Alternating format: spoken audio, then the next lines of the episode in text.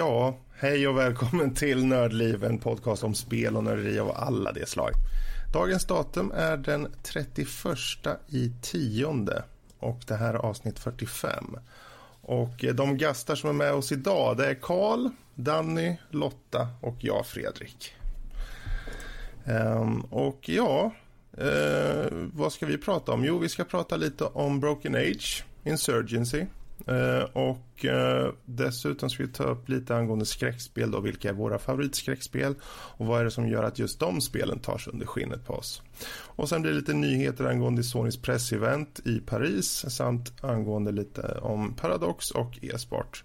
Och slutligen lite om Ash vs Evil Dead och uh, Dreamhack. Så, men hur, hur är det med er på den här fasliga dagen? Lever ni eller? Knappt. Barely. Ja. Barely. Skulle väl inte skryta om det direkt med henne. Nej. än hårsmål. Definiera lever. Eh, hjärtat bultar och fungerar. Hmm. Fungerar som det ska. Ja. Den då. Nej, aj då. Ja. ja, om det är någon dag den inte ska fungera så är det ju den här dagen förstås. Så är det ju. Ehm, ja, vi låter det eh, bli en liten segway över till eh, vad vi har spelat helt enkelt. Eller rättare sagt, spel i fokus. Och eh, vi börjar med Karl. Jaha, vad trevligt. Ja. Jag börjar den här gången. Eh, nu är jag inte 100% säker på att jag inte pratat om det här spelet innan. Men det är ändå värt att ta upp igen om jag har det. Så att Mm. jag har täckt alla baser här. Eh, men det jag ska ta upp är, heter Insurgency. Och hör och häpna, detta är ett, en realistisk eh, Twitch-baserad action shooter. Okej? Vem skulle kunna, vem skulle Men- kunna förutspå det? Men, men Karl. vad- Ja. Jag, jag är riktigt gått utanför min lilla safe zone. Comfort zone. Mm. Min comfort zone. Nej, men vad Surgency är, det är ett, eh, ett eh, mindre infanterifokuserat eh, FPS-spel med fokus på, jag vill inte riktigt kalla det re- realism för att det är lite fult att kalla spel realistiska för då kommer de aldrig vara riktigt. Men jag skulle kalla det typ autent, eh, att de är, det, det fokuserar på att det ska vara autentiskt. Så att Mm. spelet är uppbyggt på ett sånt sätt att det ska efterlikna eh, konflikten i, i mellan, alltså de konflikterna i Mellanöstern så, så mycket som möjligt. Så att du har amerikanska styrkor mot en, eh, o, en, en, liksom en, en annan styrka utan namn. Liksom, helt enkelt. Mm. Eh, och eh, vad unikt? Ja, alltså det, de, som sagt, det, det är fokuserat väldigt mycket på att det ska vara autentiskt. Så alla vapen, så du har extremt mycket rekyl och du är så tung när du springer och eh, liksom, det, det är ingen arcade shooter någonstans.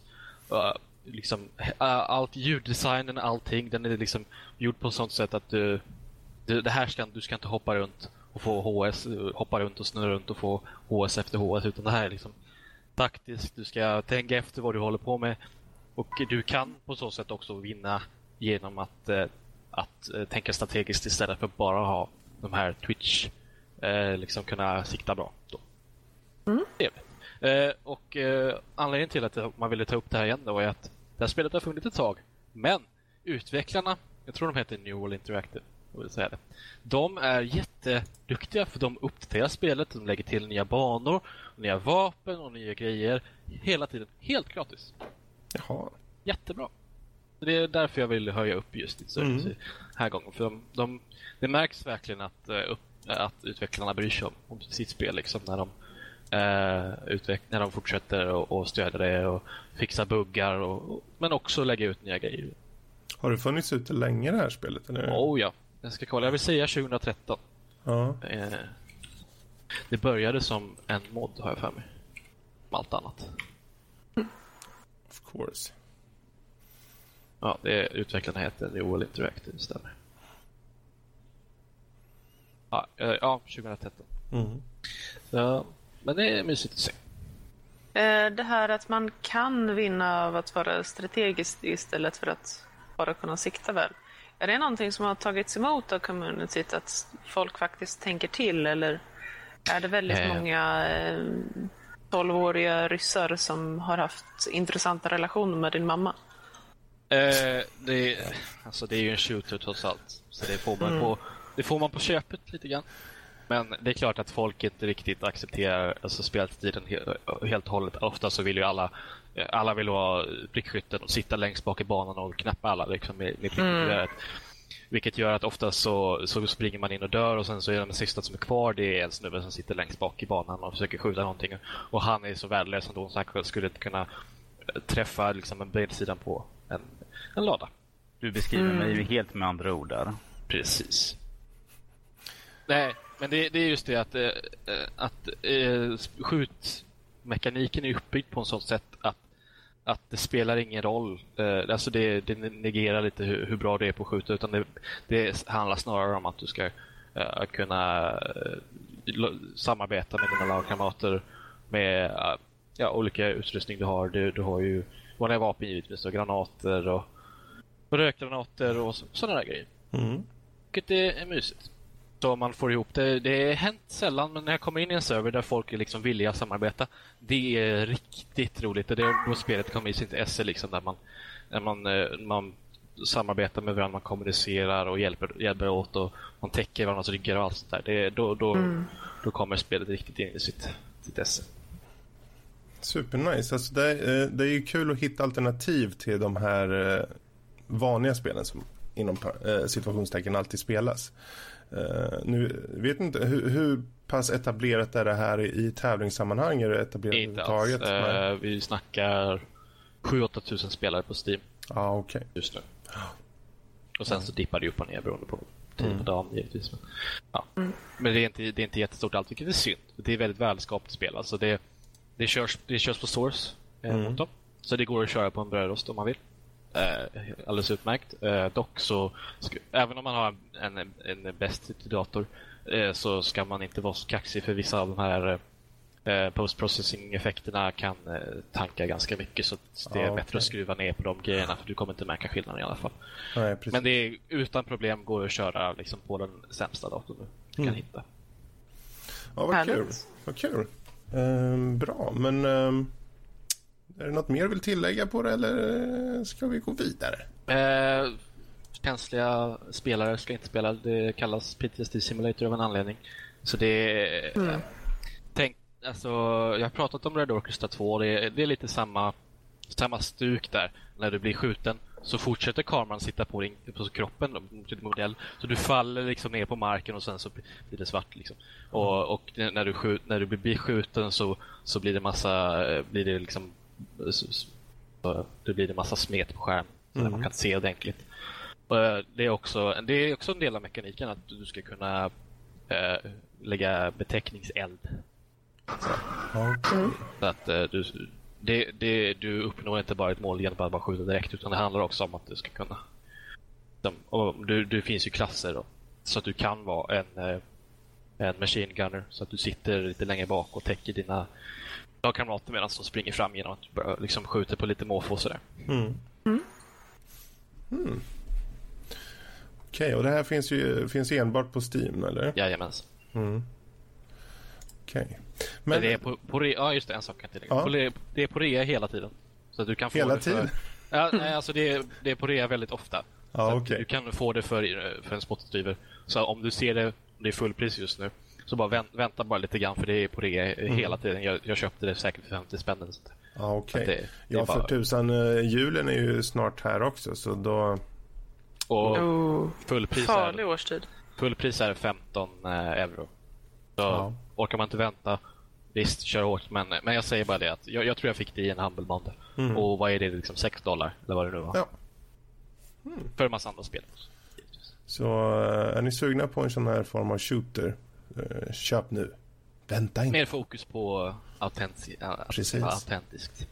Annars så väntar ni till jul så kanske det poppar ner en slant i pris. Toppen. Men eh, då tar jag eh, och styr lite här nu. För nu tänkte jag prata lite om Broken Age som jag suttit med på PS4. Eh, Det var ju en sån här Playstation Plus-titel. Eh, och ehm, jag vet inte om ni känner till det, men det, det är ju sånt här. Det är ju ett av de här kända spelen som blev kickstartade. eh, Tim Schafer eh, skapat. Eh, för det, det, det, är hur som havet, Broken Age är då ett fint eh, animerat äventyrsspel som handlar om två tonåringar. Eh, en flicka som heter Vella och en pojke som heter Shay. Som båda är lite så här märkligt liknande situationer fast i två helt olika världar. Uh, och jag tänker inte gå in för djupt på just de här situationerna och vad det handlar om så. Men det, histor historien i sig är ju eh, på sätt och vis en historia om att växa upp. Om uh, liksom hur man förändras och, uh, och därtill typ en jävla massa knäppa saker bara. Liksom allt från människor som bor i moln och folk som hänger i kvistar i träd och träd som spyr. Och det, det har mycket av den här typiska Tim Schafer underfyndigheten och det är roligt på många ställen. Eh, och historien i sig är också flexibel på det sättet att man fritt kan växla mellan de här två berättelserna. Eh, och då liksom hjälper de att få kontroll över sina liv och framförallt ta itu med alla de här äventyren som följer. Ehm, det är en stor cast i spelet. Det har um, Elijah Wood och Jack Black, Jennifer Hale och Will Wheaton bland annat för att nämna några. Så det finns, det finns ett stort eh, produktionsvärde i det. Och eh, överlag är det ett mysigt äventyrsspel eh, som inledningsvis ger, ger, ganska bra mersmak märkte jag.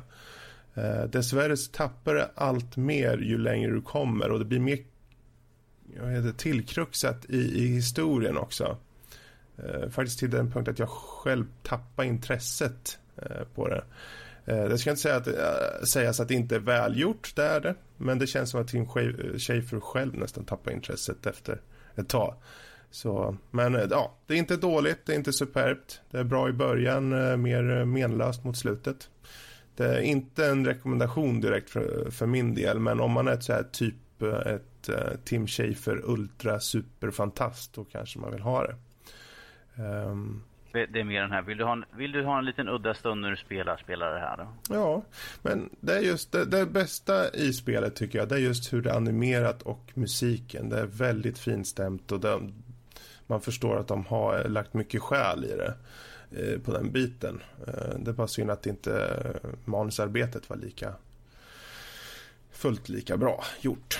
Särskilt efter, efter hälften av eh, spelet liksom. Det, vill säga, eh, det, blir, den är ju, det var ju tvådelat egentligen då. Så, eh, jag körde igenom som ett enda liksom.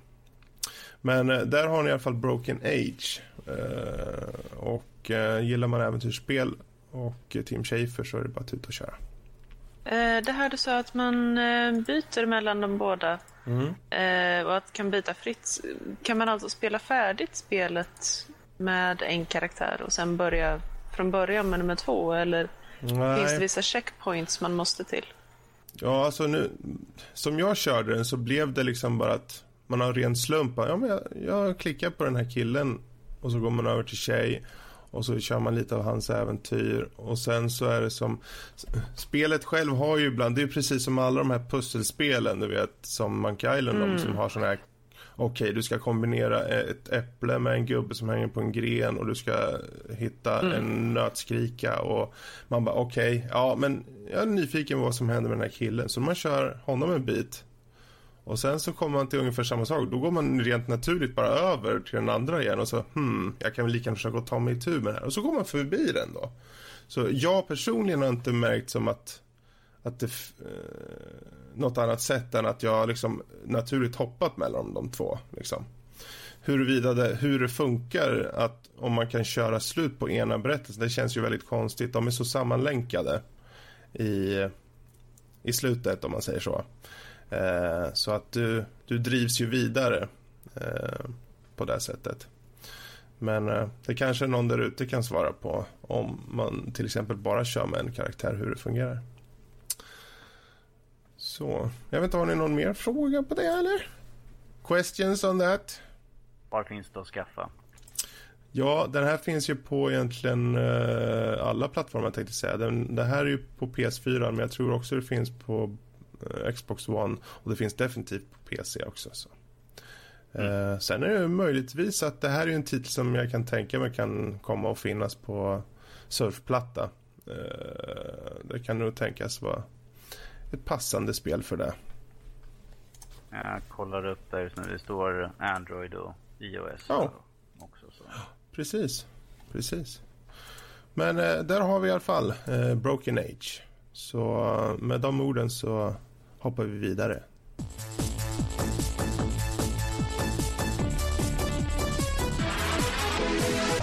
Och vi hoppar vidare till spelnyheter. Eh, Och eh, ja, Danny, vad har vi för några nyheter?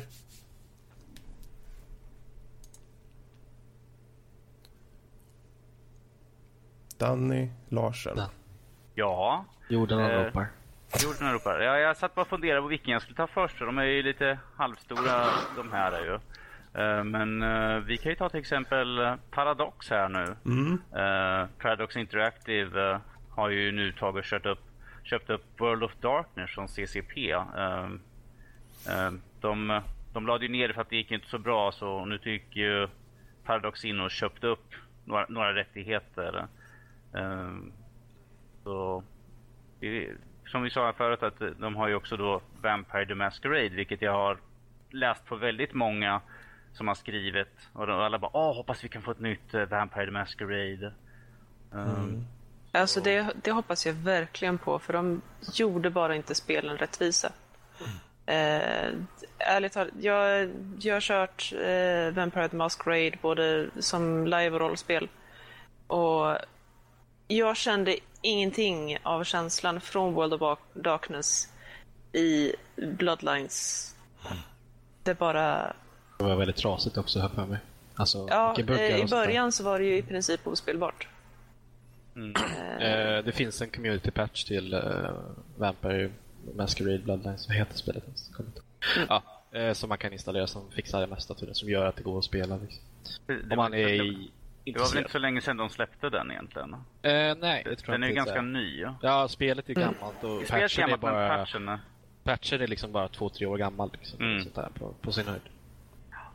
Och dessutom, förutom att eh, göra Vampire the Masquerade rättvisa, så skulle de, i och med att de har få- köpt hela World of Darkness, dels så skulle de, om de vill, kunna ge sig på ett försök att göra Vampire Requiem, som har fått väldigt gott mottagande i live och rollspelsvärlden, i alla fall här i landet. Eh, och de har ju dessutom i samma grupp eh, både Mage, Werewolf och Changeling. Eh, och ett, jag personligen ser väldigt mycket fram emot att se ett Changeling-spel. För att det... Man kan göra så väldigt mycket med det. Vad är det då? Eh, Changeling, alltså hela World of Darkness-gruppen, det är tänkt att du kan spela karaktärer. Du kan ha en rollspelsgrupp eller en livegrupp med en karaktär från varje spel. Att du har en vampyr, du har en mage, du har en werewolf och du har en changeling. Eh, changelings är feer, basically. Okej. Eh, och det finns olika typer. Eh, och det finns dessutom olika politiska filialer. Mhm. Eh, och typerna är...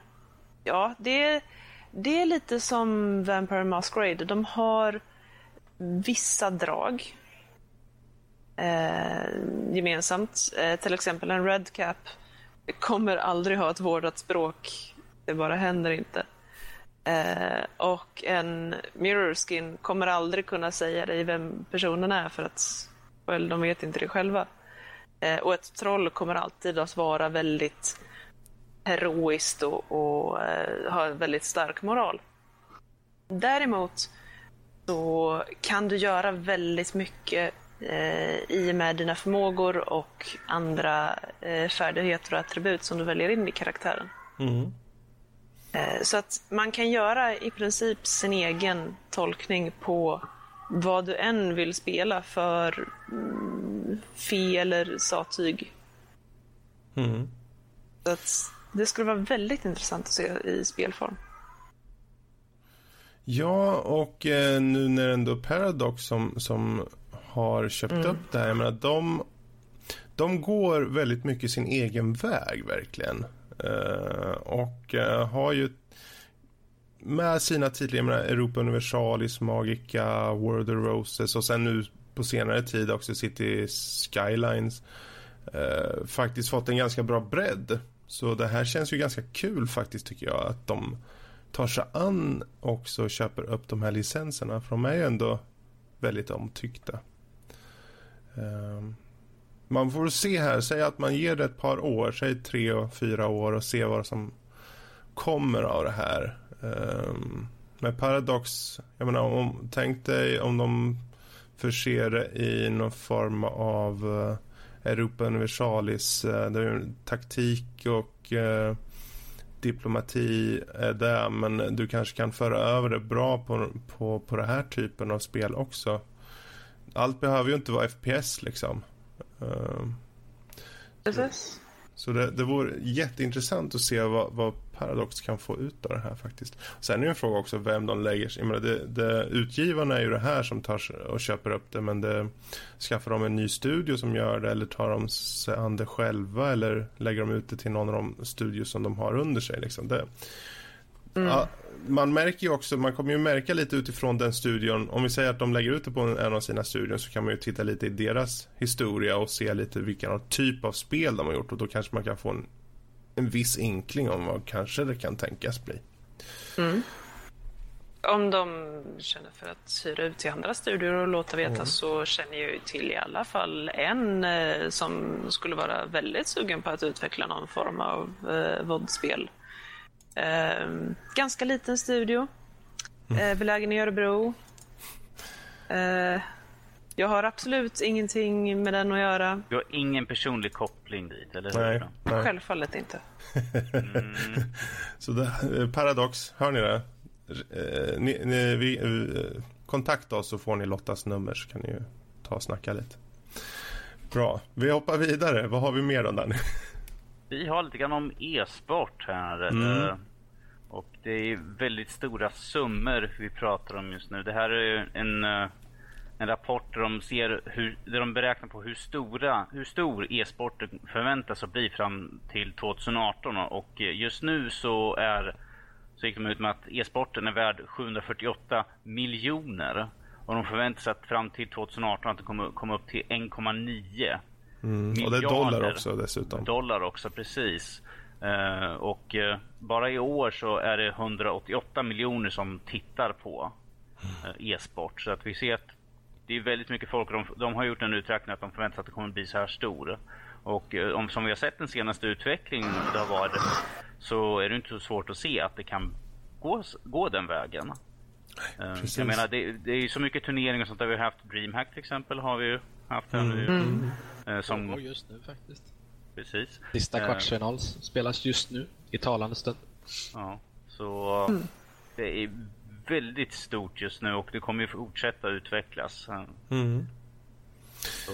Ja, jag tycker det är intressant just att se vad det här kommer... För det är ju en sak att se på de här siffrorna vad, de an, uh, vad det förväntas växa till liksom, på två år. Uh, bara spekulera lite i vad, vad det kan innebära rent generellt för framtiden och uh, hur, hur vanligt det kommer vara för folk att sitta och titta på det och inte bara över Twitch utan kanske andra medium också. Med tanke på att det är ändå 180 188 miljoner åskådare som det har ökat till i år så mm. är det ju inte längre någonting pyttelitet. Det är ju faktiskt någonting väldigt stort. Um, uppenbarligen så är det, som de skriver i den här rapporten så är det också att uh, e-sport i mobiler har blivit någonting ganska mycket större nu. Uh, över 19 procent av den amerikanska e-sportpubliken gillar att kolla på just det här segmentet.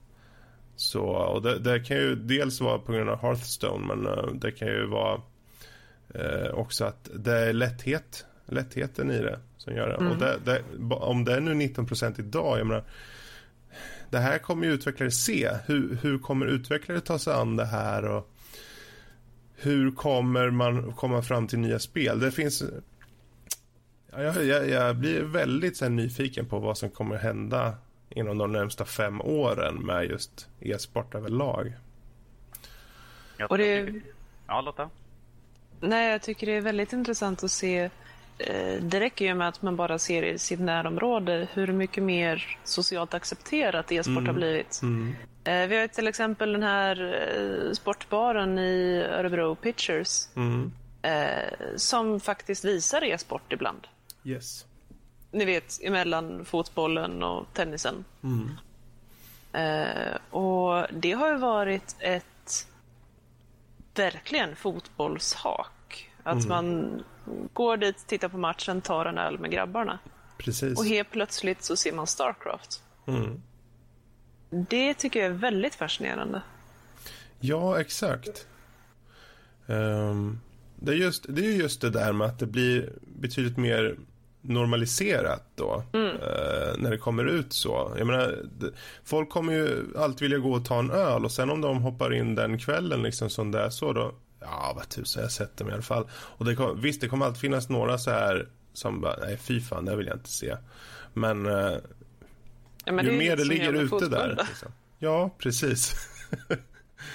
ja, men det man kan tänka sig nu är att jag menar, om, om de nu har förutspår den här ökningen till typ 1,9 miljarder dollar innan 2018 eh, och idag runt 748 miljoner däromkring eh, värde i e-sport så är det ju också så att det här kommer dra till sig alla former av sponsorer. Det kommer vara eh, mer företagsfokus på det och därmed kommer det kanske öka även prissummor och eh, ökas prissummor så dras det till fler folk och dras det till.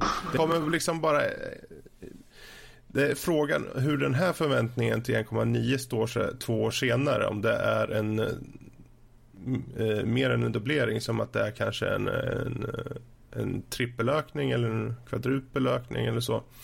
Eh, hur den här liksom bara böjer sig upp själva skalan och går rakt upp i taket. Sen får man hoppas att det inte blir någon form av eh, implosion som den jävla IT-bubblan. Typ som att det är ja, Mm. poff. Men ja, det är jätteintressant. Jag tycker också väldigt intressant att, eh, att Nordamerika och Europa står för 52% av e-sporten. Eh, jag hade trott att det skulle vara betydligt större från den asiatiska delen. Faktiskt. Jag trodde, jag, eh, när jag tänker e-sport då tänker jag Asien. Ja, Ja, fast det är jag ju ändå tänker- 48 procent som är Asien. Jo, jo, liksom. men jag tänker att det Så. skulle vara mer. Jag trodde inte att det skulle vara så mycket, att de Ja. bara skulle ligga runt 48%. Ja. Jag tror att det skulle vara mer än 70% för att det känns mer som... När jag, när jag tittar på någonting så är det vanligtvis en, en, en, några från Asien som spelar lag, som jag ser det. Mm. Det var ju CS som tackar för. Det är just att det är så dominant i Ja. Europa. Liksom. Det, det gör Det att jag. siffrorna blir lite obalanserade. Liksom. Det, Som du säger, man kan ju tro att det är störst i, i Asien och det är ju jättestort i Asien, typ Korea och Japan och sådär. Men, men tack vare att CS är så stort i Europa så, Mm. så eh, tippar det åt andra hållet istället. Lite mer. Precis. Ja, ja det, det, det finns ju mycket som man eh, funderar över. Jag funderar liksom över, ja, kommer det bara fortsätta vara Moba och FPS? Liksom? Kommer det komma helt andra genrer också? Eller finns det inget utrymme för det? Eller blir det så att de som är stora nu, det, den formen får andra utvecklare kommer söka sig in på och det blir bara mer och mer nischat på just de genrerna. Eh, det är klart att det finns andra spel. Jag menar, fightingspel och sportspel och så finns ju också, men det är ju inte alls i samma storlek som, som Moba och FPSen. Hearthstone har ju kommit väldigt hårt. Mm, mm. Absolut.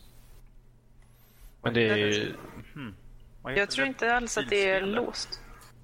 Eh, Det här bilspelet som du har Fredrik, jag kommer inte ihåg vad det heter. Man kör, kör den som en liten leksaksbil och slår en, fot, en fotboll. Vad heter det? Ja, just det. Rocket. League. ja. Precis, det har ju, det har ju skjutit upp Mhm. ganska hårt ju, när, sen det släpptes ju. Det har ju blivit en väldigt stor. Som folk Ja. Frågan är ju bara hur, hur det kommer, om det kommer hålla i sig. Precis, Precis. men, Precis. de hade ju kommit ut med några nya uppdateringar till exempel, nya typer av bollar. eh, För, eh, typ fyrkantiga bollar bara för att öka på lite svårighetsgraden. Så att det, det är klart de, man ser att de försöker komma på något nytt. Ja, variationen inom eh, spelet där. Mm. Precis. Men det kan bli intressant som till exempel ett sånt spel. Se vad de, Mm. hur, de, hur spelet kommer utvecklas framöver för att hålla kvar publiken och liksom fortfarande försöka slå sig upp till de stora Mm. inom e-sporten. De här spelen som vi pratar om nu, eh, som är i topp oftast, är det, det är bara PC-spel, eller? Hur många, Ja. hur många konsolspel är i e-sportsammanhang? Eh, det skulle ju vara Halo förr i tiden då. Kanske Ja. prata fem år sedan kanske. Och Cold då i så fall. Eh, Och hade- fighting-spelen. Ja, fighting-spelen. givetvis. Alltså, vi har ju Smash och Super Smash Brothers. Och eh, Street Fighter och allt vad det nu heter. Det finns Mm, mer. mm. Lotta kan du säkert fylla på med något mer. Men eh, ja, eh, det är väl det är ju PC som gäller. Okej. För det vore intressant att se en utveckling också som faktiskt... För nu Rocket League finns ju på t- PS4. Jag vet inte om det finns på Xbox One. Men eh, Nej. nej, PS4 och PC. Och eh, det är ju ett sätt att få, få mer... Eh, ja, en större publik. Tycker jag. Och det är just den typen av spelet passar sig också för... Du kör ju ändå med handkontroll helst. Tror jag. Ja, faktiskt. Ja. Det ska jag hålla med om. Ja, ja. Ja, det finns mycket att stöta och blöta angående just e-sport och vi, vi, ehm, kommer fortsätta och följa det. Om vi får Kolla, gå på, vid... eh, kolla Ja. på finalen nästa... Kolla på finalen imorgon mellan... Eller ja, Precis. eh, på DreamHack. Det är semifinal och final imorgon. Do kolla it! Do it! Do it now. Själv. Bara. Ja, det är slut nu tror jag. Nästan. Du vet. Och Danny, slutligen då, vad hade vi mer? Yes, nu under veckan så hade Sony sitt pressevenemang i Paris. Eh, vilket både jag och Fredrik satt och eh, kollade på live och körde en liten, liten kommentar till. eh, Mm. ja, vi, tweet, vi tog och körde, twitchade det där live. Eh, men det var ju en, ganska del, en, en del ganska intressanta spel som de kom ut med och lite, lite nytt om andra spel. Precis. Eh, så jag tänkte vi kunde gå igenom några stycken här som vi såg och eh, Ja, de, de, jag kan ta de som jag tyckte var mest intressant och sen om det är några som du också tyckte var intressant kan du säga dina meningar om dem. yes. Ehm, ja, först har vi David Cage eh, Detroit då. Det var egentligen bara en trailer som visar mer filmiskt. Liksom. Det var en cinematisk trailer. Så den sa ju ingenting. Men å andra sidan var den öppen med att det var väldigt tidigt i utvecklingen. Så. Eh, och eh, det här är då en sån här... upp, det är ju egentligen en uppföljare på den trailern då som släpptes 2012 va? Som, som vi pratade lite angående. Det är Cara, eller Cara eller vad den hette. Mm, Om en- 2012. Ja. robot som får medvetande och vill leva. Typ en kort liten film. Eh, det här blir nu en, ett spel i eh, typisk David Cage-känsla säkerligen. Eh, tänk Beyond Two Souls och liknande. Heavy Rain. Precis. Och eh, jag vet inte, jag... Ja, det verkar väl... Det, det ska bli intressant att följa upp. Jag tycker ju om själva temat liksom. Det är ju... Vad är mänsklighet? Eh, vad, vad, vad är det att vara en människa? Så här. Det är det här som har gjorts ganska mycket. Men eh, görs det rätt så, så är det alltid intressant. Och det är ju en fråga som eh, hela tiden omvärderas. Och, Mm.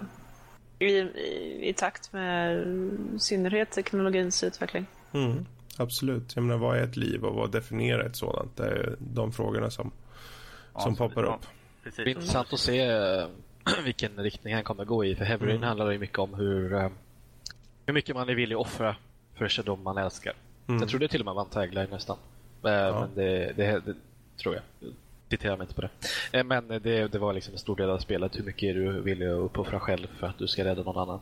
Mm, mm, Så det ska bli intressant att se vilka teman man ska utforska.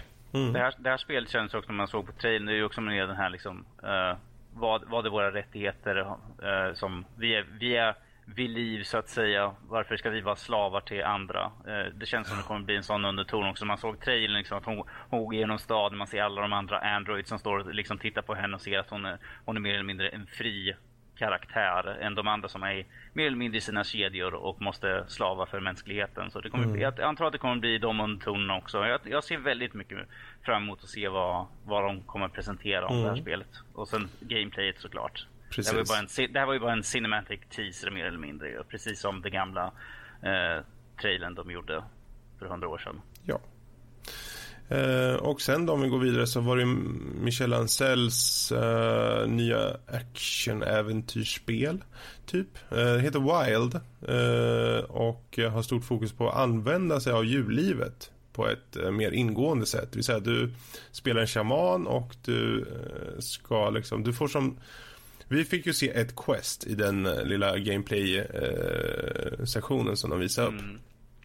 Eh, Och eh, då skulle han hjälpa då en kvinna som var, hade blivit biten av en orm eh, och fixa då motgift.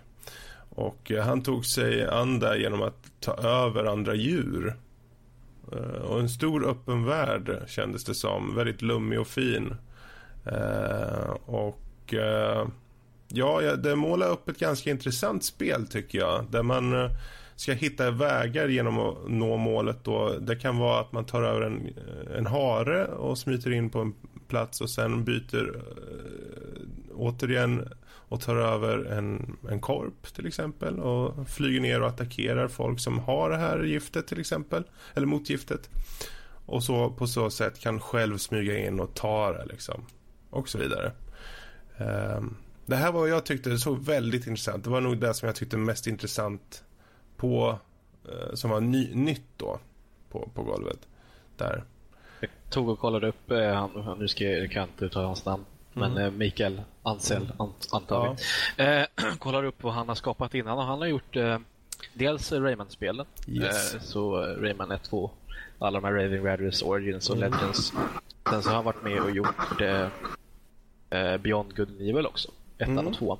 Eh, så det är ju positivt. De är ju väldigt bra spel. Eh, han har varit med som och gjort story, koncept och speldesign och, och sådana där grejer. Karaktärsdesign också ser jag. Mm. Så det, det, är ju en positiv sak. Eh, han har en bra, imponerande historia så att säga. Mm. Jo, han är, ju, han är ju ett välkänt namn är han ju inom Ubisoft. Uh, och det här är ju hans första spel med en ny studio uh, dessutom. Så det ser väldigt intressant och sen, jag vet inte, visst det var ju Sonys mässa och de tog upp det här det kändes som att det skulle vara Playstation exklusivt men det är ingenting de sa vad jag vet. De, fl de flesta som de visade upp så stod det nästan mer eller mindre att de var exklusiva. Ju. Mm. Eh, de flesta. Eh, jag vet inte om det stod på den här men de, majoriteten av de som de visade upp så var ju ja. exklusiva bara. Ja, David Cage-spelet borde väl vara det antar jag. Eh, ja. De alla har ju varit det i princip. Wild, ja det ser, ser coolt ut. Hade du några tankar på det Danny? Nej, jag, jag ville bara fylla på där som du sa att det känns väldigt öppet och jag, jag känner att det kommer att vara ett spel som kommer omspelningsvärde beroende på hur man tar sig an questen. Eh, som, det här, han sa, som de sa liksom på mässan att det här var bara ett av sätt man kunde ta sig och göra mm, de mm. olika uppgifterna och jag tycker man kan ju som sagt det finns ju vad hade han? Eh, fyra djur han tog och använde sig utav och det var ju bara några utav dem som man kunde hitta. Så jag, jag ser att det är mycket utforska och sånt. Jag tror det kan bli ett riktigt kul Ja, och framförallt det intressanta tyckte jag var när man tog över olika djur så hade de liksom rent naturligt har, när han tog över en örn till exempel, så örnen har en väldigt, väldigt bra syn till exempel när den ska mm. se djur och den kunde se liksom ormar som låg i ett snår så här. Eh, så du kan använda attributen hos djuren som är, på ett naturligt sätt. Liksom. Du tar, hand om en, du tar uh, dig an en björn och den är stark och du kan rida på den. Och du kan ta en hare för den är snabb och kan smyga in på ett läger till exempel. Och så vidare och så vidare. Mm. Så det är ja, intressant. Um, ja, vad hade vi mer? Vi hade, vi hade Gravity Rush 2. Eh, som, jag vet inte, jag har aldrig hört talas om det här Gravity Rush tidigare. Eh, men det ser ut som någon form av fighting-liknande spel. Eh, jag vet inte om det är open world, men det kanske är lite som Danny sa en gång, att det är liknande Naruto-spelen. Mm. Hända lite Naruto och lite Bayonetta tyckte jag det var lite, mm. känns lite inspirerat och också klart Devil May Cry. Precis. Det var Intressant. Stort, ja, det var stort fokus på, på gravitation i det just att du kan var, eh, styra gravitationen själv med din karaktär. Du kan få saker att ramla uppåt, du kan få saker att ramla neråt, du kan få saker att liksom ändra gravitationen hos saker och ting. Och det var helt enkelt ett, ja, en riktig jävla fight som man fick se. Uh, jag tyckte så. Det, det kändes som, precis som Danny säger, väldigt så här Bayonetta eller för min del typ DMC nästan. Uh, och det, ja, det så, jag tyckte det såg riktigt nice ut. Och framförallt, det var en jäkla anime-känsla. Det var ju, såg ut som anime-spel rakt ut. Mm. Uh, med fiender som kändes så här väldigt anime och karaktärerna i sig såg väldigt så här inte typiskt anime, men de såg ut, man kunde säga, man tittar på dem och sa, om det där ser anime ut. Liksom, om vi säger så här, de hade en väldigt, väldigt distinkt stil som de mm. hade på karaktären och sånt där. Och det, man såg att det var väldigt anime-inspirerat ju. Det gör mig nyfiken på att kolla upp första spelet faktiskt. Ska mm. nog göra det. Så där har vi i alla fall Gravity Rush och sen hade vi ju då um, en ny trailer på Horizon Zero Dawn. Och det var ju inte bra att de visade upp den tyckte jag. För uh, nu måste jag ju köpa den där skiten. Oh, det såg så grymt bra ut. Oh, fy fan alltså. Vad fruktansvärt ohyfsat var. Mm.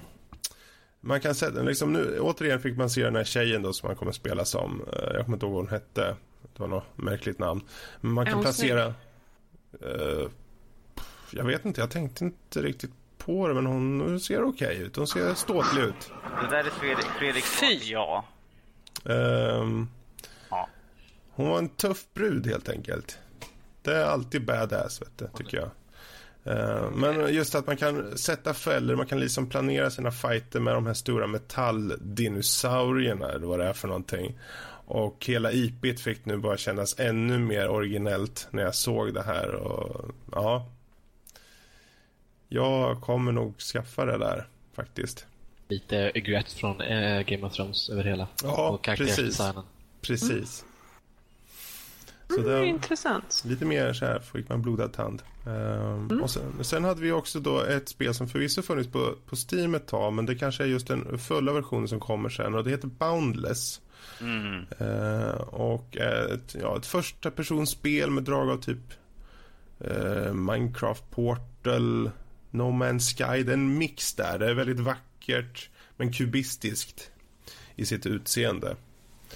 Um, ja, det var något som du tyckte lite extra mycket om, va, Danny? Eh, ja, jag tyckte det såg väldigt intressant ut. Uh, först och främst tyckte jag att uh, själva stilen på spelet såg, såg väldigt tilltalande ut. Det var, det var ingen sån här superhårt, det var inte så supergullgull. Det var liksom en sån här skön blandning precis mitt emellan. Lite, mm. lite softat spel. Mm. Så, och sen tyckte jag om det här med portalerna. Så tänkte jag att det, var, det kan bli väldigt intressant för storyline hur de liksom gör upp att här har de olika värden och sen kommer det hända någonting. Men sen också hur man kommer färdas. För att man ser i ett klipp hur folk liksom går in och ut ur en portal. Och det är liksom snö på ena sidan, så går de tillbaka in. Och liksom är det jättesoligt och fint. Så mm. Jag tyckte det såg väldigt intressant ut. Eh, så det är någonting jag ser fram emot att få se lite mer ifrån. Mm. Uh, hur, hur, det kommer att utspela sig. Men att, ja, nej det såg väldigt, väldigt intressant ut. Precis. Uh, och sen hade vi då, de kom ju med en ny trailer på Ratchet Clank och det, mm. jag har ju aldrig kört någon av de här spelen. Uh, men, men jag ser det och tänker, ja det här skulle jag jättegärna vilja köra. Det ser så lummigt och färgglatt ut. Och, ja, spelar mycket när jag var liten. Ja, mm, mm, mm, ja. Eh, ja, kanske, kanske tio på sin höjd. Ja. Nej, nej, jag hade ju aldrig någon Playstation 2 men jag hade en kompis som satt och spelade mycket. Men det är roliga alltså. Eh, de är ju, man kan ju se på dem att de är lite mer för, för yngre åldrar. Mm. Men eh, om man skruvar upp svårighetsgraden lite så får man en ordentlig utmaning också. Mm. Och sen om de fortsätter med det mönstret, det vet man inte. Men så var det innan i alla fall. Alltså att, uh, om man skruvar upp på högsta så var det inget problem att du fick en ordentlig utmaning. Liksom. Det var inget, inget sånt, inga sådana konstigheter. Mm. Och då, det, var in... äh, det, det, var inte som i Diablo 3 att du måste klara Aha. alla svårighetsgrader innan? Äh, jag tror att man var tvungen att låsa upp vissa svårighetsgrader. Jag vet inte om det var bara att man skulle låsa upp högsta eller om man fick låsa upp typ två, tre stycken. Eh, det skiljer sig från spel till spel också. Det finns ju några stycken tappade jag tråden helt och hållet. Jag hade något. Eh, just det. det eh, de, de har en bra eh, humor och writing också för mm. att de spelen är eh, precis som en bra liksom, Pixar-film med lite humor som seglar över barns huvud men som vuxna fattar. Vilket är också tacksamt. Mm. Mm. Ja, Så. exakt. Och det verkar vara väldigt välproducerat på just ljud eh, Alltså voice casting och så. Det var väldigt satta, bra röster kändes ja. det som. Det, det är ju säkert också för att de håller på, eh, som filmen nu i samma veva håller de på. Och ja, just det. De har ju släppt trailer så att jag tror att det, de har ju tagit och jobbat här mycket sinsemellan. Det, det är bara att kolla på namngiven. Liksom, tvåan heter Up Your Arsenal. Ja. Eller, och ettan heter väl Gun Commando tror jag. Det ja, liksom, okay. De har ju de här underliggande skämten liksom.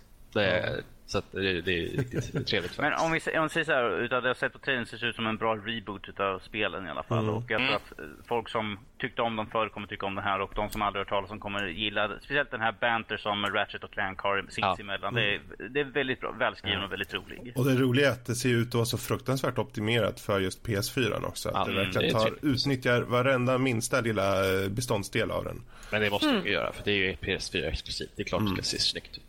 Precis. Eh, och sen då hade vi, om vi går över till lite fighting då så var det ju, visst de visade ju upp Dalsim då på eh, Street Fighter 5. Eh, så de visar en ny karaktär där. Eh, och sen så visar de också upp mer angående Tekken 7. Och eh, de var ju ganska snåla att visa ur själva sjuan dock. Det var, det var ju mest som en kavalkad att här är de gamla spelen och sen var det så att ja, här är lite grann från det nya spelet. Det, var, Mm. det känns så här, ge oss mer. Precis. Det som slog oss i alla fall var lite det här att de sa, ja, vi an- förutom att vi annonserar just eh, och pratar om Tekken 7 så kommer det också komma för Playstation VR. Sa de med eh, pompa och ståt. Och eh, då börjar man ju tänka, okej, hur, hur, hur gör man det bra? Eh, Hur gör man Vad du gör är att du har ett virtuellt vardagsrum där du sitter på en soffa och kollar på Mm. en TV där du spelar tecken. Där Ah. har vi det. Alltså, jag kan tänka mig två olika alternativ. Eh, antingen om du fortfarande har det i tredjepersonsvy som behåller fighting-spelkänslan. Eh, då kanske inte riktigt att man sitter i ett vardagsrum utan kanske möjligtvis står ringside eh, som coach. Skulle kunna vara en kul grej. Eh, alternativt Precis. Eh, alternativt att man kör första person. Hur skulle du känna om de gjorde så med, alltså rent generellt med något av dina favorit eh, fightingspel och försätter dem i första person och VR? Skulle det vara någonting du känner här, det här kan bli det bästa som har hänt någonsin eller är det Lätt. mer som att, mm, ja, Alltså det är självklart att jag vill ha kvar klassikerna också, absolut. mm, Eh, men jag skulle ju se väldigt mycket fram emot ett fightingspel i första person i VR. mm, Eh, och gärna ett där man faktiskt använder eh, någon form av Kinect-liknande. Eh, som ju faktiskt finns till somliga VR. mm, så att det är slagkombinationer och, och så vidare och att man faktiskt slår. mm. Precis. Det för- skulle jag tycka var som... För att det skulle ju annars vara väldigt tråkigt om man sitter VR och så sitter man med handkontroll och kör. Utan det blir att man får vara aktiv. Eh, Ja men det, alltså, det är ju det det är till för känns det som. Precis. Om man kan få till det bra. För att jag menar, de, de, titta på typ Wii Sports med boxning. Alltså det, det funkar ju inte 100% liksom. Så att, eh, eh, om man kan få till det bra med kontrollerna och att det, är res, alltså, att det ger bra respons och sånt där. Så det är hårt. Men eh, ja, Jo, naturligtvis. Får se Ja, ja. fram emot vårkanten eh, eller när nu Playstation VR kommer. De kom ju också ut med lite i just VR-line-upen. Eh, bland annat kom ju ut med Riggs Mechanized Combat League som är egentligen då ett... Tänk eh, de rugby eller speedball. Alltså du springer runt i någon form av eh, Mech-suit. och eh, spelar typ väldigt, väldigt aggressiv fotboll i VR. Eh, grabbar, kolla hur populärt Rocket League blir. Har, har vi något som vi kan... Kan, kan Mm. vi, kan, kan vi ta, ta vara på den här populariteten? Kan vi, kan vi få Ja, Kan vi föra över det till VR också? Aha. Precis, och de, de gick ut och sa att det här, de vill ju ha att det här skulle bli ny- det, det nya stora inom e-sport. Att det här vill ju om att det ska liksom ha ett stort steg och sen samtidigt i VR också, vilket är väldigt intressant. Om de försöker få någonting där i. Mm. Eh, men det, ja, jag är lite sval inför det. Men däremot den här, ett spel som de utannonserar som jag vet inte om de har utannonserat alls förut. Men eh, eh Robinson the Journey heter det. Eh, och är utvecklat eller utvecklas av Crytek. Så redan nu förväntar man sig att det ska bli typ übersnyggt då. Eh, för sin plattform i alla fall. Eh, och eh, idén är att du försätts i en värld fylld av dinosaurier. Och det är ett form av äventyr som du får ta del av där. Och eh, så som man fick uppleva den här lilla sekvensen då som man fick se i, eh, på, i trailern så känns det ju som att det kan bli en ganska intressant så här wow, kan det vara så här? Kan man försätta sig i den här världen och man ser dinosaurier bara trampa rakt för över en liksom brontosaurusar och skit. Där har vi det. Brontosaurusar och skit. Det är, nog en bra, det är en bra kombination för att det, det kommer du inte undan. Och sen var det ju också det att eh, till din hjälp så har du en, en eh, som vi sa här förut, eller liknande, en Guilty Spark eller Weekly från Portal-spelet. Och den där lilla saken från Destiny. Precis. Precis. Ja, precis. En Ghost. Dinkelbot. Dinkelbot. Ja, nu är det inte Dinkelbot längre så. Eh, men Nolanbot. att- Nolanbot, precis. Som, eh, följer, som man ska följa med och det, det, det låter mer som det skulle vara en sån här Även, eh, det är som sagt det är ett äventyrsspel. Han bara liksom, ja kom nu, ja vänta lite grann, låt dem gå förbi, ja nu fortsätter vi gå. Så det kommer bli väldigt intressant, speciellt när man kommer gå så här, så kommer man stå och titta sig runt omkring. Man bara, wow, ja, okej jag kanske ska röra på mig. så mm. ifall man står och tittar och blir för mycket förundrad så är det helt plötsligt bara, Det var en process jag gick igenom också när jag bytte till PC. Bara, wow, vad, fan vad bra grafiken. Oj, jag kanske ska spela också. det, är, det är något man kommer över. Ja, det blir så lifelike när den där brontosaurusen ställer sig rakt ovanför dig och lägger värsta koblajan på dig. Jaj- Jajamensan. En väldigt stor form av blaja. det är smällar man får ta ibland. Det låter ju nästan som du har varit med om det här, Fredrik. Han är från landet. Väldigt gammal är han också. Ja, Ja, gammal. precis.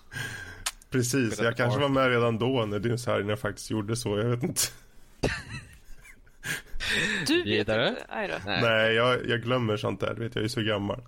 Ja, precis. Spela, spela Ark, eh, bajssamlar-simulatorn 2015. Ja, springer runt och klickar på Z hela tiden. eh, för att bajsa. Eh, Ja, precis. Hotkeys. Z, klick, klick, eh, press set to poop. Defecate. Så. Aha. Men eh, där har jag i alla fall några av de spelen som de har tagit upp då. Eh, där finns, alla de här trailerserna har vi lagt ut på vår hemsida på www.nordlivpodcast.se och även lite info om dem så kan ni eh, läsa er till vad ni tycker och tänker och framförallt titta. Ja, Eh. eller, eller så kan ni ju sätta er och gå ut på vår Youtube också där vi har hela mässan och lite grann efteråt där vi sitter och pratar lite grann över också. Ger Mm, våran de tank- finns våra- också Våra, på vår hemsida. ja, Så. precis. Och där vi ger våra, som sagt ger våra tankar efter presskonferensen. När vi satt och diskuter- dis- diskuterade lite grann igenom om det. Mm, mm. Gå och, gå och titta. Gör som norsken Då kan jag säger. vänta till efter podden. Ja, Det precis. kan du göra. Ni får lov att vänta till efter podden. Nej, Du går nu! Du Jag förstår måste de pausa. påstridiga norsk hålla på. Det.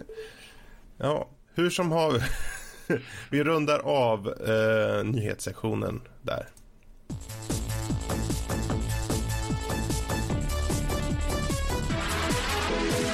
Och så kommer vi in på just veckans diskussion.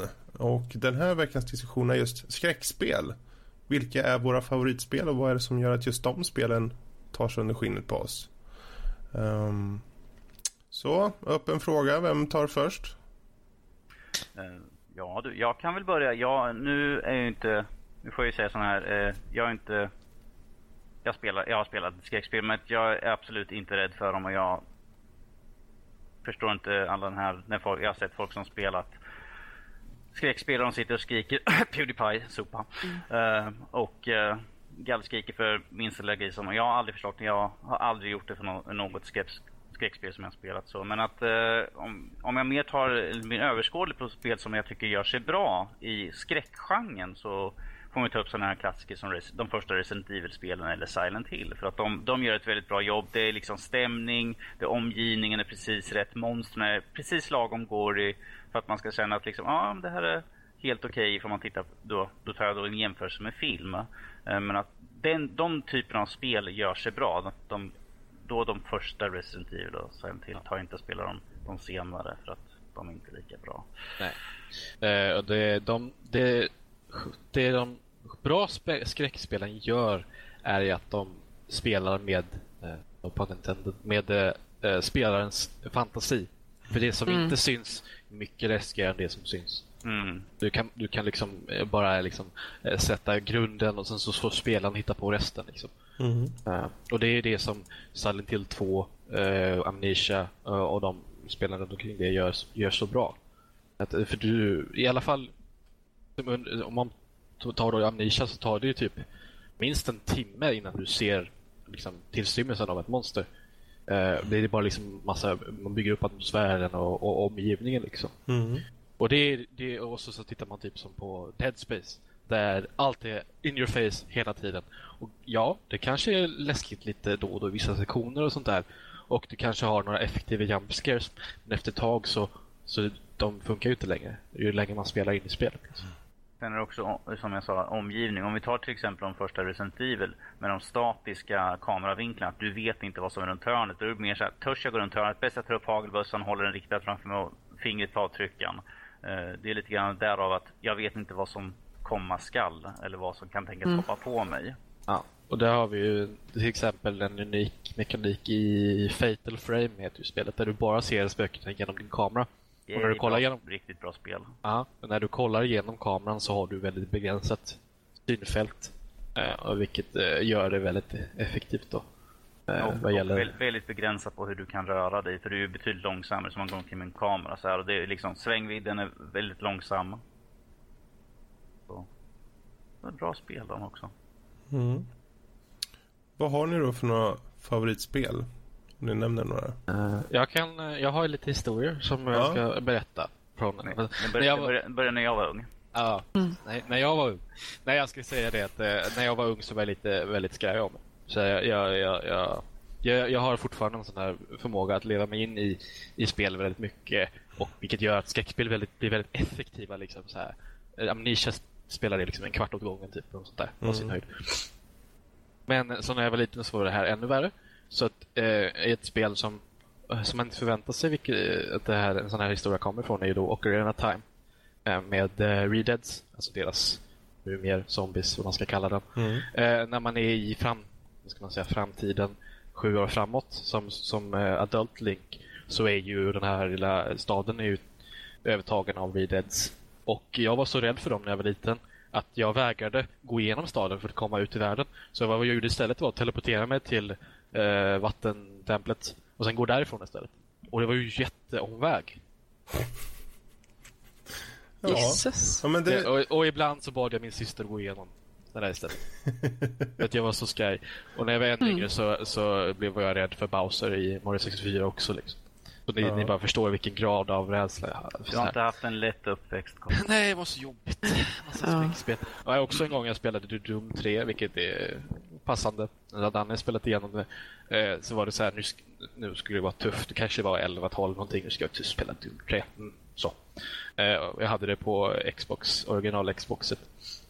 Spelare kom, kommer kanske en timme in och sen så, så har jag har bara fortfarande pistolen går runt där händer inte mycket. Åh, kolla! Ett hagelgevär, det är klart jag ska ha det.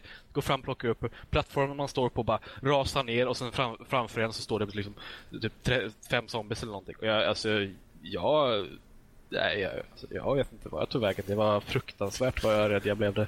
Brown pants, bring me my brown pants. Uh -huh. eh, dags att ta på sig nya kallingar. Mm -hmm. Och sen så eh, det en, en saga, en berättelse, så historia. En berättelse. Eh, det var från eh, Return to Castle Wolfenstein. Så eh, typ bana, efter bana 5 tror jag det är, så, eh, så kommer man in i de här uh, catacombs och det var väldigt läskigt tyckte jag. Mm. Jag spelade oftast bara igenom de fem första banorna och sen går vi upp. Du var väldigt bra på de banorna. Ja. Mm. Men nu för tiden så är ju, det, är ju som jag sa innan, de skräckspelen som låter din egen fantasi göra jobbet, de, de är ju de som är de effektiva. Mm. Så, så, här, så Doom 3 nu hoppade jag igenom utan några konstigheter äh, för något år sedan. Dead Space 1 spelade igenom, det var liksom så här, ah, första gången när man inte visste vad de gömde sig för någonstans, då var det lite, då var det så här, oh jävla skit. Och sen så bara, ah, jag, jag känner igen den här typen av väggpanel. Jag vet, jag vet att du ligger där bakom och gömmer dig liksom, en jävel. Uh, och sådana grejer liksom. Mm. Nej, men det... Jag måste säga att jag är nästan lite avundsjuk. Jag, visst, det är klart att jag har blivit rädd när jag har spelat spel, men det, det är mer oh shit, den här banan är skitsvår och jag har ett liv kvar. Uh, det är en rädsla jag är väldigt bekant med.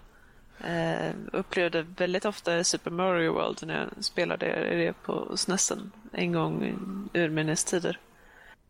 Um, men det enda spel som faktiskt har fått mig nervös och rädd uh, det är Diablo, Diablo 1 och 2.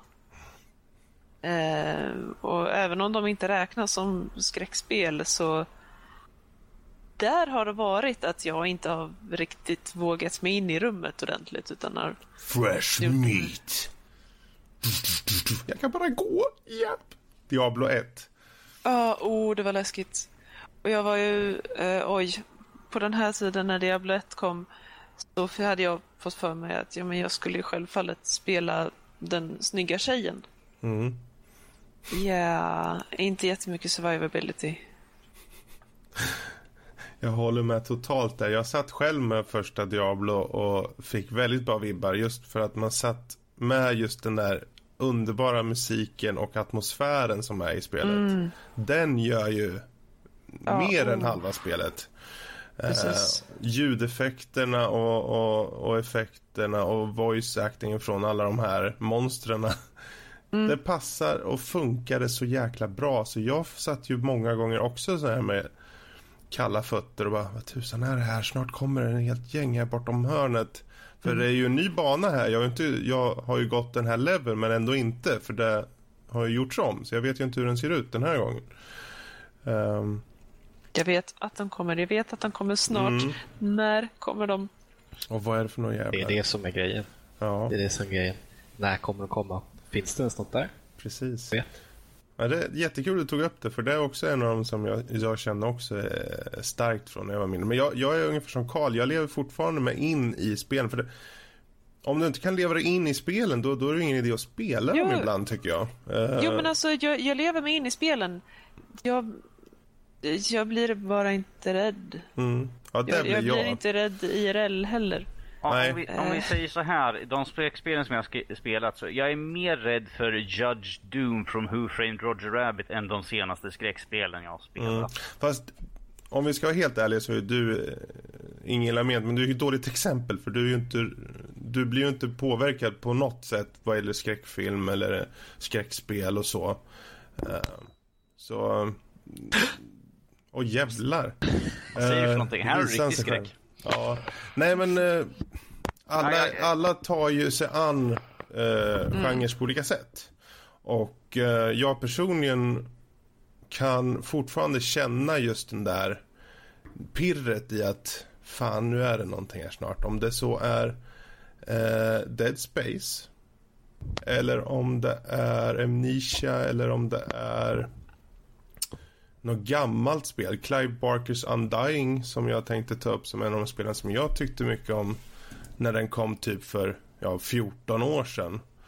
Uh, du är typ någon så här eh, ja vad kan man säga, en paranormal detektiv. Du åker ut eh, i 20-talets Irland och ska ta reda på vad som har hänt på, på en gård där massa okult grejer har hänt liksom. Det är också ett bra exempel. precis. Fear. Eh, det finns I alla massor fall av ettan. spel. Ja. Ettan är jättebra. Så jag, jag, jag blir jämt sådär att jag, jag hamnar i trans när jag kommer in i de här spelen och sen så Särskilt som, som ni säger när, när det liksom byggs upp en stämning framför allt. Eh, fast ja, ja det, det, det är jobbigt, tar emot men man kör vidare bara. Eh, Då hjälper det att man har en bra story också. Absolut. Absolut. Men det, det är kul. Det finns många spel. Sen finns det ju spel som, som det som du kör nu, Danny. Det är ju inte så mycket skräckspel. Walking Dead. Eh, Nej, däremot så har du ju då att konsekvenserna blir ett skräckmoment om du faktiskt om du kör spelet så att du blir involverad i det, engagerad i det. Om du får det engagemanget, då kommer det vara en riktig plåga. Om man kör spelen och inte om man inte känner något för karaktären, då, då, då är det ju ingenting. Då betyder jag det kör, stenhårt, jag kör stenhårt att hålla Clementine så säker som möjligt sådär. Mm. Clementine will remember that. Bara, va? Va? Vad kommer hon komma ihåg? Vad har jag gjort nu? Va? Sluta! Va? Vad är det nu? Så, så, Men det är just liksom- för det, Lee framförallt som jag tyckte så mycket om. Liksom. Han, var, han är en jättebra karaktär och eh, just eh, hur han byggs upp i det och vad som händer och så. Eh, det, det, ja, det gör att man eh, känner mycket för han och när saker händer i, i Walking Dead-universumet där så blir det lite Åh, snälla, nej, nej, nej, vad som helst, men inte... Ja, Det går åt helvete väldigt snabbt också. Ja. Om, man, om, om det är så. Precis. Men eh, ja, det är ju en annan typ av skräck. Är det. Definitivt. Men ja, jag vet inte vad mer man kan säga om skräckspel. Det, det tar sig under skinnet på, på oss på olika sätt. Om det så är rent eh, ja, eh, intelligensmässigt, det vill säga att man förstår att det här är ett jävligt bra gjort spel eller om man eh, kanske lever sig in i lite för mycket eller helt eh, på ett eh, normalt sätt. Kan man säga så? Jag vet inte vad som är normalt men Ska du säga att jag är onormal eller? nej jag vet inte. Du är normal för, för dig. Om, om vi säger så här, jag har sett skräckfilmer sedan jag var typ så här hög. Så, um, så det, det är väldigt mycket som till för att jag ska... Ja, det också. Uh, jo, nej men så att om vi säger så här. Att, de här e-, eventen som blir under speltid, typ det hoppar fram någonting. Det är, det är mer eller mindre förväntat. Eller för, jag förväntar mig mer eller mindre att det är sånt för det står liksom ah, oh, horror. Jag bara, ah, okej, det kommer vara de samma gamla vanliga grejer. Det, för min del så när det gäller skräck så föredrar jag i, i, om vi tar i film, såna här gamla Hitchcock. För att de, de tycker jag finner mer inspirerande och, och mer, om vi säger skräckinjagande än de här nya där det liksom slängs 15 liter blod höger och vänster, Mordsorgsmassakern, det stuket. Mm. Jag föredrar hellre de, de äldre filmerna. De är lite mer klassiska. Det här är en stalker-känsla att du vet inte liksom när någonting kommer hända som Karl har sagt också. Att man vet inte när någonting. I, i, i såna här skräck-slasher-filmer det, det, det är bara förväntat att ah, ja men hon är lättklädd, kommer dö. De hade sex, kommer dö. Ja, de drack, kommer dö. Men hon verkar riktigt trevlig. Eh, Kommer klara sig såklart. De gamla filmerna har en viss charm också i och med att det är mycket praktiska effekter och sånt där. Mm. Så det, just med skräck och CGI är ju inte... Det måste göras väldigt snyggt och ofta så är skräckfilmer ganska låg budget och, och då, då kanske det blir lite taskiga effekter och sådär. Och då, då, då, hopp, då kommer han man inte hugger- riktigt in i... Han högg henne med svärd och titta, datablod. Ja. Men alltså man behöver egentligen inga effekter för att göra en, en läskig film. Säg det Eh. till alla moderna skräckfilmsregissörer. Ja men alltså se, se på Hitchcock till exempel. Fåglarna där eh, den kära Hitchcock hade som mål att skrämma livet ur sina skådespelare för att då fick han ju äkta rädsla. Mm. Eh, eller så kan du bara skaffa en riktigt bra skådespelare. Se på eh, När lammen, När lammen tystnar till exempel. Mm. Eh, fantastiskt bra film som verkligen kryper in under skinnet på dig. Precis. Eller i eh, Exorcisten när hon spyr i, när man kommer inte ihåg vad han heter, han i ansiktet. Om man kollar på bakom kulisserna så han trodde att spyan skulle komma eh, på eh, bröstet. Men egentligen så hade de riktat om det så han fick allt i ansiktet istället. Vilket gjorde att då fick de ju en riktig reaktion från honom. Ja. Så att, ja. Eh, Sådana jag säger det, det, det är bara en film som har faktiskt fått mig rädd och då drömde jag mardrömmar i månaden, månader. Eh, det var Jurassic Park, eh, ettan, när den kom. ja. För jag var övertygad om att vetenskapen höll. Man, man skulle kunna klona dinosaurier genom de här myggorna. Ja, det är inget svårt med kloner. Jag, jag drömde om velociraptorer som jagade mig och familjen. Och hundarna, speciellt hundarna. Mm. Det skrämde skiten ur mig. Snacks innan de äter er, er, upp er som middag. ja. Men där har vi filmer ja. Men ehm, ja. Uh, skräckspel. Ni har fått lite här angående vad våra favoritspel är och vad som tar, gör att de tar sönder skinnet på oss. Jag ska Eh, men Vill, eh, ja. Rekommendera eh, två skräckspel. Eller skräckspel. Ja, ja. Det är två stycken source mods. Ena heter Afraid of Monsters och andra heter Cry of Fear. Eh, om ni har typ kollat på Pewdiepie eller sånt där så har ni säkert sett dem innan. Men eh, eh, de är ju från, de är ju mods så att de, kom, de har ju väldigt i- indie-rötter då. Det är Mm. ganska litet team som har utvecklat dem. Men de är fortfarande väldigt bra gjorda. Och det är, man, man ser när man eh, spelar att det, man har eh, tagit inspiration från, från filmer och sånt där. Med, nu, vill jag inte spoila för mycket för då förstör man det. Men saker som händer i spelet, alltså det är det är symbolik och, och allt sånt där. Mm. Ja, och sen eh, också skräck och allt sånt där. Eh, så Afraid of Monsters och Cry of Fear, Source Modes, testa. De Är de gratis? Ja, själva modsen är gratis. Men du måste Ja. väl ha Half-Life 2 eller Okej. Mm. Eller Half-Life 1 kanske heter Source Edition. Mm. Jättebra. Det är alltid bra med lite tips. Jajamän. Helt enkelt. Eh, bra, men då tar vi helt enkelt och eh, rundar av den här lilla biten och går vidare.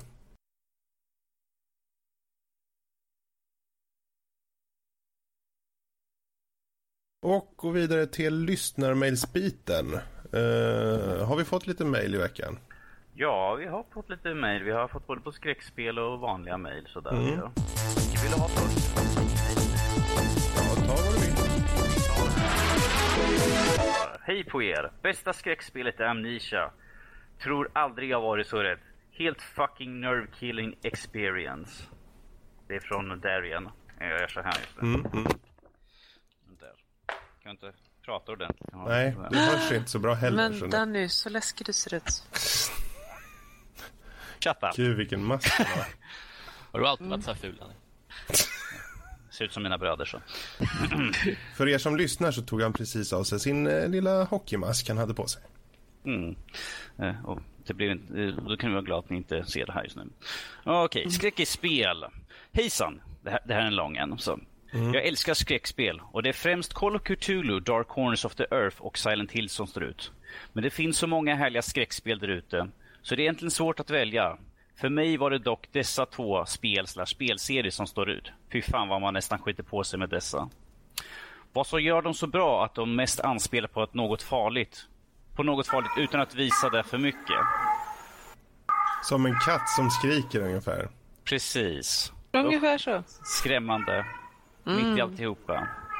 Crazy Cat Lady och så vidare. Eller som vi säger Lotta. En tryckande atmosfär med suverän ljudbild kan göra att spelet väl, är nära väldigt... Skräck. Det är skräck att läsa. Djupt andetag. Ja, jo, precis. En tryckande atmosfär med suverän ljudbild kan göra att spel når väldigt, väldigt långt bara i sig själva. Jag är fortfarande harig av mig när det gäller just denna genre. Men det är också det som gör det så gött. Jag är glad att man inte är luttrad. För när man, när man är sådan, då tappar hel, man hela anledningen till att ens spela skräckspel. Och det räcker för mig. Ni rockar. Så han vill inte bli som mig alltså med andra ord. Därifrån. Men väl som Jocke.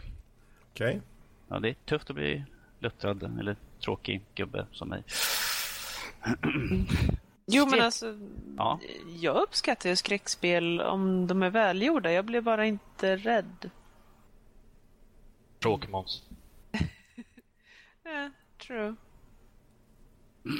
Du vet, Stinworse. Jag, jag ser mig själv i spegeln åtminstone en gång per dag. Just nu känns det väldigt svårt som att du ser så self- mycket. Self-deprecating humor är alltid bra. liksom. Det är bara att Alltid. Jag fortsätter. Gör så, Danny. Skräckmys i höstmörkret. Hej Nördliv. Det är inte ofta jag ger mig på skräckspel, men jag spelade nyligen Alien Isolation.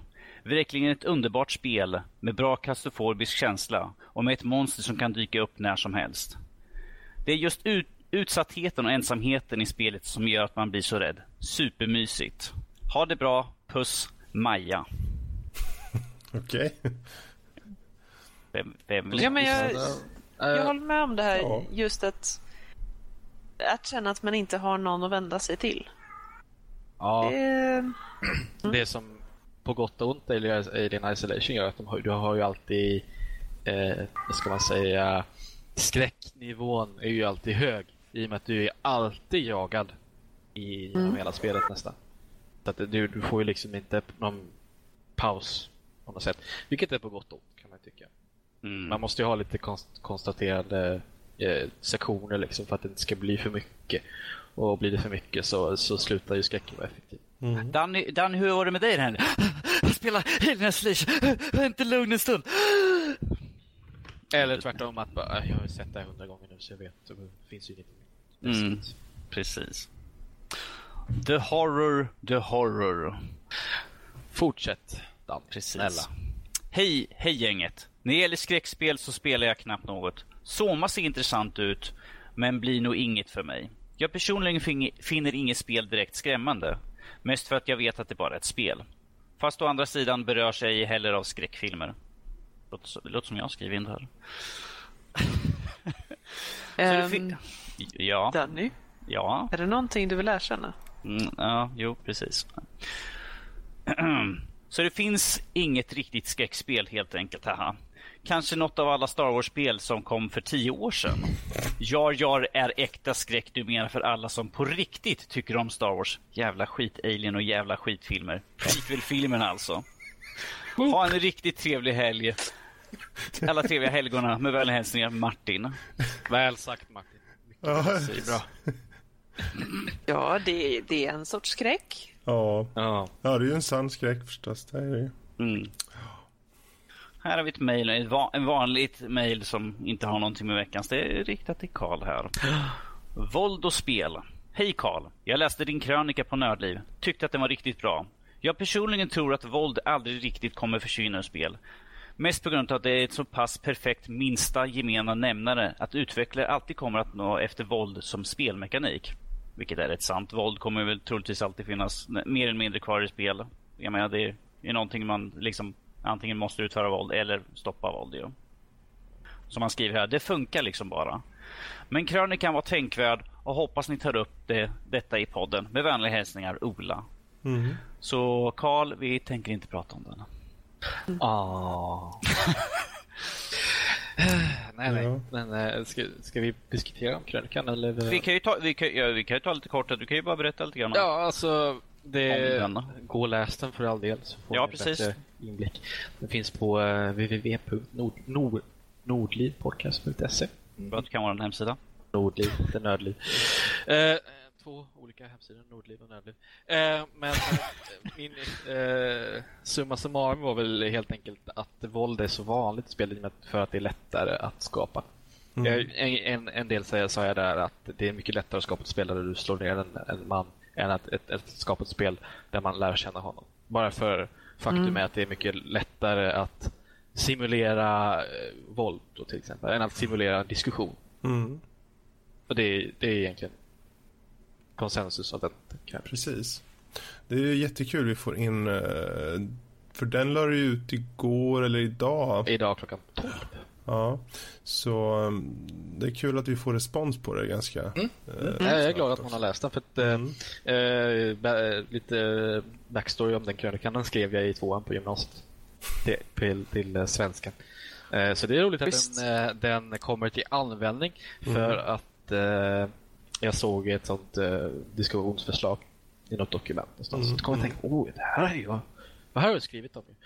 Ju." Dock eh, så fick jag E på den tätan, eller eh, G då, för ni som är eh, lite äldre, för att, jag, för att jag hade inga källor. Tänk på det barn, eller ni som går i skolan. Källor är viktiga. Källan visar alltid. Yes. Och jag, jag, är jätte, jag är lite besviken faktiskt, för jag hade lagt ner mycket tid på den här jävla krönikan. Men, Mm. Och kom ihåg, Wikipedia är ingen godkänd källa, nej, men men Wikipedia källorna som, som, använder källor. ja, precis. De, de källorna som Wikipedia hänvisar till, de är jättebra. Precis. Bara- det Kontrollera bara- bara att det faktiskt står där. Ja, det är bara för sig. Ja, men det Nej, men var... det, det som vore intressant, eh, det här att du sa att det är mycket lättare att slå ner, eh, simulera att du slår ner en man än att du lär känna honom. Eh, I och med att man börjar eh, försöka sig på mer och mer att faktiskt göra en mer neurologisk approach till AI så håller man ju på att bli bättre och bättre på att simulera beteende just. Absolut. Eh, Men Så att eh, när, när det här faktiskt blir vanligare i spel så eh, kanske möjligtvis vi kan få se fler icke-våldsspel. det, det skulle inte vara helt fel egentligen. Det Nej, inte var jag väldigt emot. Alltså, för som, det ser ut nu så, bara, så får du bara liksom lite alternativ. Om du ser typ Mass Effect så har du den där lilla cirkeln. Eller om du ser Fallout och Skyrim så får du liksom bara lite Mm. två alternativ. Och det, det pratar jag också om i krönikan. Alltså det, det, Mm. det, Men att ta en självlärande AI som faktiskt kan anpassa sitt beteende och, och ta in ny information, processa ny information och, Och dra egna över världen.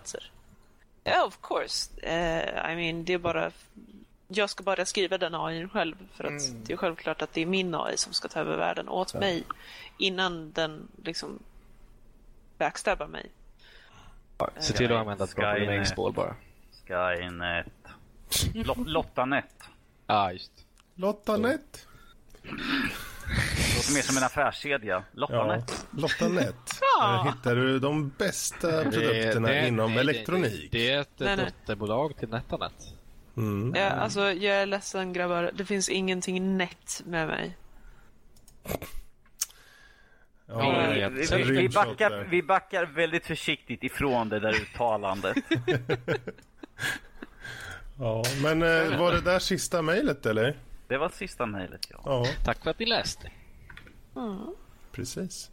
Eh, ja, det var mejlbiten där. Eh, och eh, är det så att ni vill ha mer av oss så eh, utöver det ni har i er poddapp eller dator så hoppa in då som sagt på vår hemsida www.nordlivpodcast.se så kan ni läsa recensioner, krönikor då, animetips, eh, spel och filmtips och annat nördrelaterat. Och eh, framförallt då, är det så att ni vill eh, få tag på oss mer och lyssna eller lä- se och läsa så finns det ju länkar där då till iTunes, YouTube, Steam, Facebook, Twitter, Twitch och så vidare. Och eh, utöver att ni kan gilla och prenumerera på vår podcast via iTunes, YouTube och Twitch så kan ni även på vår hemsida skriva in er mail och få en prenumeration på sidan i sig så ni får till er då i er mailbox när det kommer ut nya artiklar eller krönikor och nyheter och så vidare. Eh, och eh, vad gäller då mejlen i sig då, som om ni själva har några tankar och idéer eller någonting som ni vill säga om vad gäller kanske veckans diskussion så är det ju bara att ni eh, kontaktar oss på vår e-post info at nordlivpodcast.se Alternativt eh, tar vårt förnamn at nordlivpodcast.se så når ni oss individuellt och eh, vi är tacksamma för all form av feedback Får jag, får säga en sak? Jag ska bara säga vad nästa veckas eh, diskussion är först. Okej. Ehm, nästa veckas diskussion är angående multiplayer. Uh, utvecklare adderar ju betydligt oftare multiplayer-spel. Är det bara för att förlänga hur länge spel, eh, folk spelar en spel? Måste spel innehålla det? Eller är gamers nöjda med ett rent singelspel helt enkelt? Vad tänkte du säga? Eh, Jag vill bara ta tillfället i akt och Mm. tacka de som har gått in på iTunes och betygsatt och, och skrivit kommentar. Jag har varit där inne och det var väldigt intressant läsning. Jag satt och fnittrade lite grann för mig själv sådär. Mm. Eh, det var ju, Ja, no- det. några, det var ju Ja. några som man fick ta lite grann ifrån sig. Det var liksom en del är lite, lite neggiga sådär. Ja, tack. Det är jag. Men jag, det, jag kan stå för det. Men det var väldigt intressant och jag, jag hoppas att det är fler som gör det. För det, det är ganska kul läsning faktiskt att se vad folk tycker sådär. Så ja, Mm, det uppskattas väldigt väl. Precis. Tackar så mycket. Ja, men eh, där har vi i alla fall eh, det här lilla halloween-avsnittet. Eh, Det har varit lite mer halloweenskt i det hela. Men eh, ja, Ja, Jag och Lotta ansträngde oss i alla fall. ja, precis. För er som Ja. kunde se det här då. Ja. Sett vad jag har gjort här. Så, så. Du ser ju handen som Sitter sticker in något där. ben här också. Liksom. Men Karl, det där är en helt vanlig lördag för dig. Du lovade att du skulle säga någonting. Okej, alla säger bu och så går vi ut. Du kollar på DreamHack-finalen imorgon.